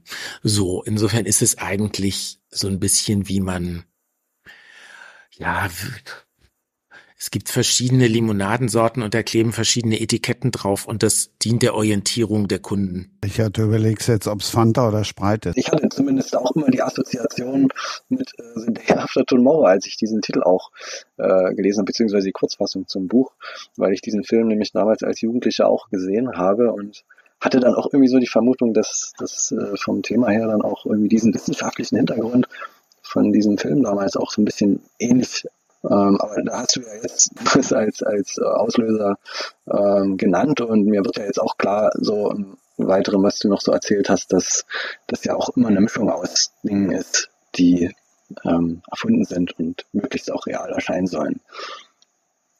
Ja, aber also das war tatsächlich bisschen doof, dass, dass ähm, der Film einfach echt gut war. Manchmal gibt es ja zu dem, zu dem Thema, dass man sich gewählt hat, ein schlechtes Produkt. Das ist dann toll, weil man dann sehen kann, was alles nicht funktioniert. Ähm, also sozusagen analog, wenn du irgendwo einen Reisebericht liest, der dich langweilt oder der dir nicht informativ genug ist oder so, dann kann man relativ leicht, finde ich, erkennen, warum funktioniert das nicht. Das ist immer toll. Aber wenn es was, ich finde, wenn es was anderes gibt, was schon gut ist, das macht einem das Leben als Autorin oder Autor echt nicht leichter. Und du hast ja, dich trotzdem dabei geblieben. Ja, ich fand die Idee einfach so. Also jetzt ist ja auch, ich habe ja eine andere, das war ja ein, ein Hollywood-Blockbuster. Ähm, äh, mein Buch spielt in Deutschland und es sind seitdem zwölf Jahre vergangen oder so. Also das ähm, fand ich, kann man dann schon machen. Es ist inhaltlich auch deutlich unterschiedlich genug. Es arbeitet halt beides tatsächlich mit dieser, also der, sozusagen der, dieser Anfangsblieb ist ja ein bisschen zu sagen, alle, alle sagen immer, es wird wärmer, wärmer, wärmer, aber weil Wetter nicht gleich Klima ist, kann es zwischendurch auch mal wahnsinnig kalt werden. Ähm, da, das ist sozusagen das Körnchen Wahrheit, auf dem, an dem sich dann der Rest der Geschichte kristallisiert. Und die Knicksache, ich weiß nicht, ob du spoilern kannst, aber äh, was wie? Warum? also, ist das, ist das was, kann das, also ist das was echtes? Kann das passieren? Äh, Gibt es da irgendwie eine, eine verrückte Theorie, von der ich noch nie gehört habe oder so?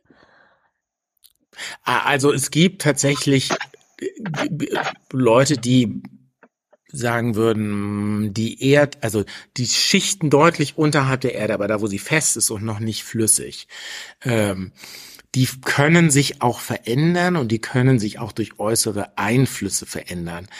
Äh, können sie das so wie im Buch? Ich glaube nicht. Auf jeden Fall habe ich nichts gelesen, was dafür spricht, dass das so sein könnte. Das ist natürlich auch das Schöne, dass wenn man das Buch durch hat, dann steht im Nachwort, äh, ja, aber keine Angst, so wird es nicht kommen. Ähm, es ist eben also in, in, in diesem physikalischen Sinne ist es eher eine Parabel zu sagen, wenn wir anfangen, ähm, also diese, diese Veränderung ist eine unbeabsichtigte Nebenwirkung von etwas ganz anderem. Äh, und im Grunde diese Diskussionen gibt es ja seit FCKW und Genmais und, und sonst wo, dass man einfach sagt, ähm, manchmal haben Sachen, die wir tun, unbeabsichtigte Nebenwirkungen. Und wenn man die aber global skaliert, dann kann das Probleme ergeben. Und auf diese Folie habe ich das dann projiziert. Und warum White Zero? Ich musste eben so schmunzeln, weil da bin ich in der Vorbereitung drüber gestolpert und habe dann unter anderem eben auch mal White Zero gegoogelt und als du eben über Limonade gesprochen hast, äh, es gibt tatsächlich irgend so eine so ein Gesöff, das White, White Zero heißt. Das ist irgend so ein Red Bull Verschnitt oder irgendwas ähnliches. Ja, bestimmt. Äh, also es gibt tatsächlich im, im Buch auch ein, ein, ähm, eine Taskforce oder ein Paper oder sowas, also ein, ein offizielles Statement der Regierung, das dann oder das Notfallprogramm wird White Zero genannt oder so. Äh, es ist aber tatsächlich so, dass das Buch hatte schlicht den Arbeitstitel Eiskalt, was sich total aufdrängt, aber es gibt bestimmt schon 500 Bücher, die eiskalt heißen und dann irgendwie weiter. Und jetzt haben wir ja in Deutschland Titelschutz, das heißt, ähm, jeden Buchtitel darf es nur einmal geben. Darum werden Buchtitel immer länger und immer merkwürdiger und manchmal englisch und darum gibt's diese ganzen Untertitel. Und jetzt hieß das Buch davor ja schon Dark Clouds und insofern bot sich ein bisschen an zu sagen, man macht wieder was Englisches, man macht wieder was mit einer Farbe, man macht wieder was mit zwei Wörtern. Ähm, Ah, der, es soll ja, also in einer idealen Welt würde ja jede und jeder, der Dark Clouds gelesen hat, dann sofort sagen, das nächste Buch von dem Autor muss ich auch haben. Ähm, so entsteht dieser Titel dann in einem Zusammenwirken aus äh, der Idee des Buches und dem Lektorat und dem Vertrieb und der Rechtsabteilung und Pipapo. Ich fand den ganz, mir gefällt das ganz gut und es gibt dann tatsächlich auch noch ganz am Schluss, äh, das will ich jetzt wirklich nicht spoilern, einen kleinen Gag, wo jemand dann äh, die Markenrechte für diesen Namen benötigt. Ich habe, ich glaube, das war bei Amazon, oder? Ähm, bei deinem Buch, wo da so, sind es AI-Bilder, die Charaktere? äh, ja, das also das habe ich, das hab ich so noch nicht gesehen halt. Was? Das freut mich sehr. Das ist toll. Das freut genau. Man versucht, also mir macht das total Spaß. Ich finde finde diese ganze KI-Diskussion wahnsinnig interessant und ich habe damit fürs letzte Buch auch schon ein bisschen rumgespielt, so auf auf Instagram mit Bilder erstellen und so. Und dann hatten wir für dieses die Idee, die Figuren so ein bisschen vorzustellen und dann habe ich Bilder dazu erzeugt. Und dann sagt der Verlag, ja, aber was ist mit den Urheberrechten? Also ist ja gut, dass da irgendjemand dran denkt.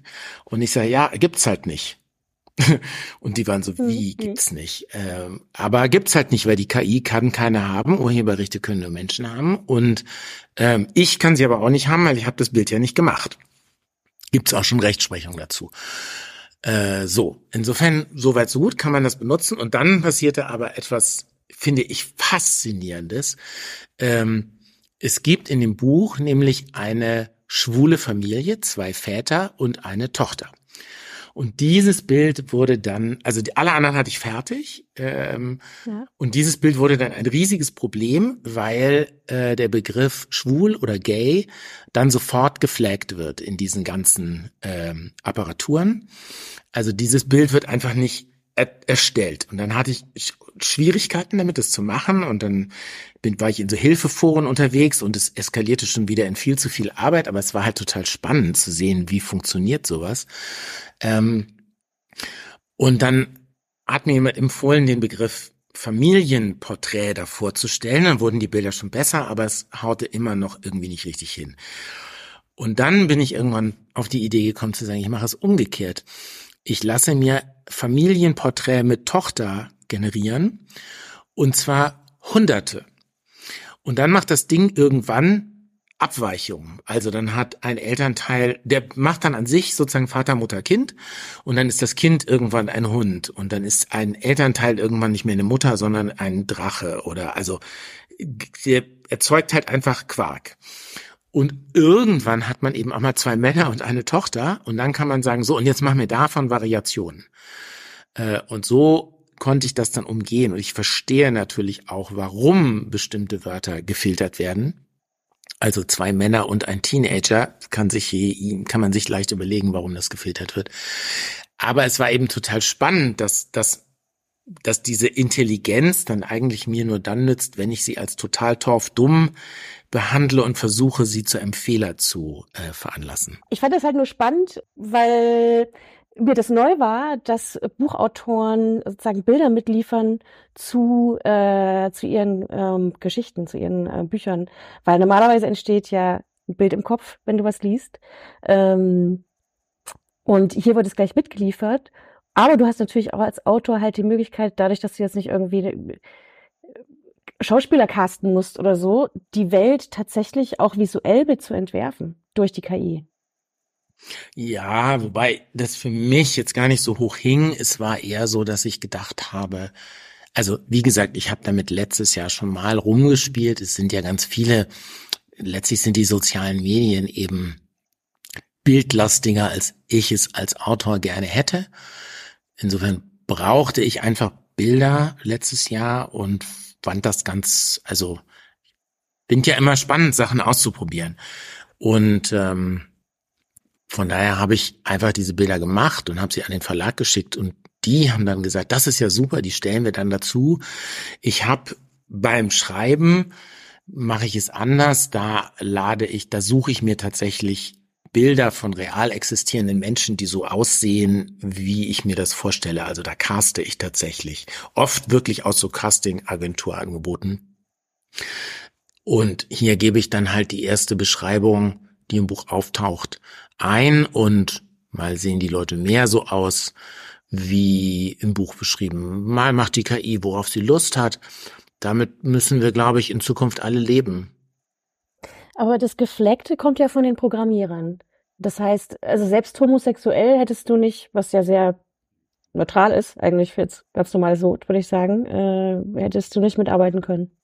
Ja, ja, äh, ja, und es geht ja da nur darum zu sagen, die wollen einfach bestimmte Arten von Bildern gleich im Keim ersticken, was, wie gesagt, ich per se gut verstehen kann, was mir aber hier, es gab mal eine, eine ewig lange Diskussion über so einen Eltern, so einen Kinderschutzfilter fürs Internet, wo ähm, also ich, ich bin jetzt nicht 100% sicher, ich glaube, das Wort Brust war geflaggt und deswegen konnte das Kind keine Recherche machen zu Brustkrebs. Irgendwie so. Mhm. Also das ist ja ein ganz klassisches Problem mit Safe Search und so, dass, dass alle diese Tools ein Hammer sind, wo man ein, eigentlich ein Skalpell braucht, aber noch sind wir halt nicht so weit. Also, oh. Es aber war nur deswegen so spannend, irre. weil es, naja, es war, ich fand das Spannende eigentlich, dass es so gezeigt hat, ich kann aber diesen Fehler gezielt erzeugen über die Menge, weil eben das Ding, also wenn man einem Menschen sagen würde, mach mir ein, such mir Porträts raus von Vater, Mutter, Kind, Familien, dann würde ich ja kein Bild kriegen von Vater, Mutter, Hund oder von Pferd, Mann, Baum mhm. oder so. Aber die KI macht das, weil die, weil die halt das nicht versteht. W wirklich. Also wir meinen mit Intelligenz verschiedene Sachen an dieser Stelle oder mit Verstehen oder so. Das fand ich, also deswegen habe ich dann am Ende so viel Zeit investiert, weil ich das so irre fand, das bei der Arbeit zu sehen. Ja, aber das ist ja, also wenn man es jetzt aber andersrum sehen will, ist es ja eigentlich viel weniger maschinell, weil die einfach plötzlich dann auch einen random Fehler mal macht, wie ein Mensch das ja auch machen würde. Nee, das ist ja kein Fehler in dem Sinne, sondern es ist eine prozentuale Abweichung vom Input, die vorgegeben ist. Okay. Aber sie versteht halt nicht den Satz, den ich reintue, sondern wie ChatGPT, das vervollständigt halt mhm. nur. Also, und ich bin ja gar kein Experte ja. dabei, ja. sondern, sondern für mich war das eher so, dass ich gedacht habe, ach, wie lustig, das gibt es jetzt, das kann man jetzt mal machen und dann sieht es vielleicht auch irgendwie schick aus und irgendjemand bleibt optisch dran hängen. Also tatsächlich habe ich gar nicht so einen Überbau gehabt von, oh, da verderbe ich jemandem das Vergnügen, die Figur im eigenen Kopf zu, zu erzeugen. Also oft sind ja auch vorne, ich habe hatte schon mal ganz viel mit Übersetzungen zu tun, da ist das noch viel, viel stärker, dass bei Übersetzungen vorne irgendwelche Leute drauf sind, die sehen gar nicht so aus wie in dem Buch beschrieben, weil derjenige, der das aussucht, das Buch gar nicht kennt. Mhm. Ja, aber wäre wär eine Frage, ob das einfach, ähm, gerade wenn es, es ist ja kein Fantasy, aber halt schon irgendwie so Gedankenspielerei, wo man einfach, du entwirfst ja Welten, ähm, weil sonst machen es halt die Fans dann selber, dass sie sich irgendwelche Fanfic ausdenken und irgendwie Sachen zeichnen. Na, soweit ja. bin ich leider noch nicht. Ja.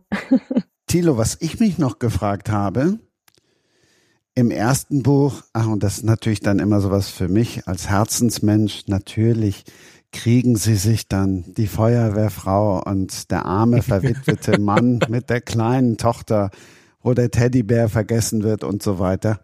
Die Feuerwehrfrau ist im zweiten die Krankenpflegerin. Oder ist das falsch? Oder steckt da irgendwas hinter?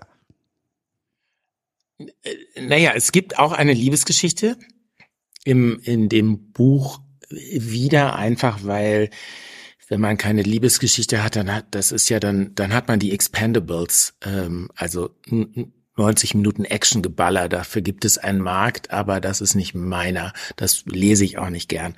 Äh, tatsächlich finde ich eine schöne Liebesgeschichte ohne Action auch toll. Ähm, insofern war das für mich immer klar, dass es im, im, im Kern eine Liebesgeschichte geben soll, die auch irgendwie thematisch passen soll, also die so ein bisschen die Frage Hoffnung, Hoffnungslosigkeit, Zukunft ähm, so ein bisschen thematisieren und widerspiegeln soll. Das ist hier auch und da hängt, äh, das in diesem Fall sind vier Personen involviert. Ähm, unsere Wissenschaftlerin, eine Geophysikerin, dann äh, ein Grußkartentexter und Verleger, ähm, eine Krankenschwester und ein, dann taucht noch so von der Seite ein junger, smarter äh, Logistikfachmann, ein Räder auf, der, der alles Mögliche kann, was der Grußkarten ähm, Texter nicht kann. Und äh, da darf man jetzt natürlich überhaupt nicht auf die Idee kommen, dass ähm, der Grußkartentexter und der Autor irgendwas gemeinsam hätten. Ähm, und, und die vier ähm, müssen das dann irgendwie austarieren. Aber dass jetzt zweimal ein sozialer Beruf ist, ist zu viel hineininterpretiert. Naja, das ist eher so, dass ich versuche, eine gewisse Vielfalt äh, in den Personen zu haben, in den Berufen, in den Backgrounds, im Aussehen, in den Namen. Das macht es interessanter zu schreiben, das macht es hoffentlich auch interessanter zu lesen. Eine Enttäuschung haben wir aber noch. Von wegen äh, Hörbuch. Das gibt's auch, aber diesmal liest es Julia von Tettenborn. Also taucht die dann jetzt im dritten auf. Abgewandelt. Äh, das ist das ist jetzt spannend, ja. Äh, das das entscheidet ja, das entscheidet ja der Hörbuchverlag. Ähm, oh, oh, und insofern, also da habe ich kein Mitspracherecht. Das war damals auch ein Zufall mit Götz Otto. Das ist jetzt auch nicht so, dass dass ähm, Götz Otto in dem zweiten oder dann jetzt vor von Tettenborn im dritten Band so auftaucht, sondern das war irgendwoher müssen die Ideen ja kommen. Ich finde das das mm, das ist ja immer so die große Frage an Autoren, woher kommen die Ideen und ähm, manchmal manchmal sind sie einfach da und manchmal muss man sie der Realität so aus der Realität so rausdrücken wie aus so einem Waschlappen und also jede Idee, die ich einigermaßen haben kann, da bin ich froh. Also mal sehen, was bei dem dritten passiert. Ich hätte da eine Wissenschaftsjournalistin anzubieten. Ja, aber dann sind wir ja schon wieder im Eis. Da muss Marlene ja, jetzt woanders ich muss meine Tropen, Ich muss meine Tropengeschichte machen, endlich. Ja. Ja. Marlene hat, das gibt's übrigens auch als Hörbuch, Eat It, selber eingelesen. Genau, erstes und letztes Kapitel aber nur. Das war sehr interessant, war zum, habe ich zum ersten Mal gemacht, äh, mit einer richtigen Regisseurin an, dabei und ähm, ja, das ist schon spannend. Richard, was hast du mitgenommen jetzt gerade auch aus den letzten Parts, dass du jetzt nicht mehr an den Arsch der Welt fahren musst, sondern Eisbären auch von der KI generieren lassen kannst oder was nimmst du mit aus diesem Podcast?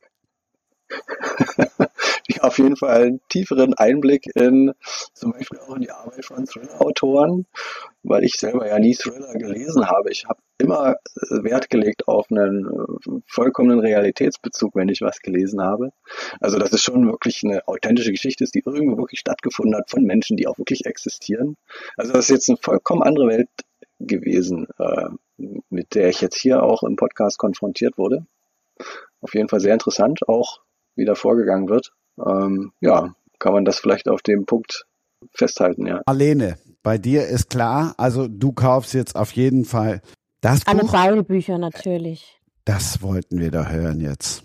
Jetzt, jetzt kennt man doch die Menschen persönlich, jetzt möchte man auch da nochmal nachlesen, natürlich. So ist es. Thilo hat ja schon gelesen. Dann darf ich mich bei euch ganz, ganz herzlich bedanken. Was Richard mitgenommen hat, haben wir jetzt schon gehört. Marlene, was nimmst du mit? Ähm, ja, tatsächlich wie die beiden Kollegen so schreiben, ne? Oder wie, wie unter. Du hast uns ja schon ganz gut ausgewählt, Christian. Äh, und ich hätte am Anfang nicht so gedacht, dass wir so viel gemeinsam haben. Und am Ende hat sich das doch alles ähm, ja einfach die Auseinandersetzung mit der Erde irgendwie auf eine Art und Weise, die uns verbindet, aber jeder so seine eigene Art hat. Das war spannend und da werde ich auch noch eine Weile drüber nachdenken. Ich bin wieder hoffnungsvoller. Das hat mich total, mich hat das total gefreut, weil ihr ja beide auf eine ganz unterschiedliche Weise hm, sozusagen auf der großen Skala und auf der ganz kleinen Skala ähm, sagt, die Welt ist erfahrenswert und lohnenswert und sehenswert und die wird's auch in fünf Jahren und in zehn Jahren und in 30 Jahren und auch unter widrigen Umständen noch geben, was ich im Kopf wusste. Aber jetzt habe ich es mal wirklich nach langer Zeit wieder gespürt. Das war schön. Schönere Schlussworte gibt sich. Danke. Danke. Ciao. Tschüss. Ja, danke auch. Tschüss. Und tschüss. Das war Sprenger spricht. Autor Insights.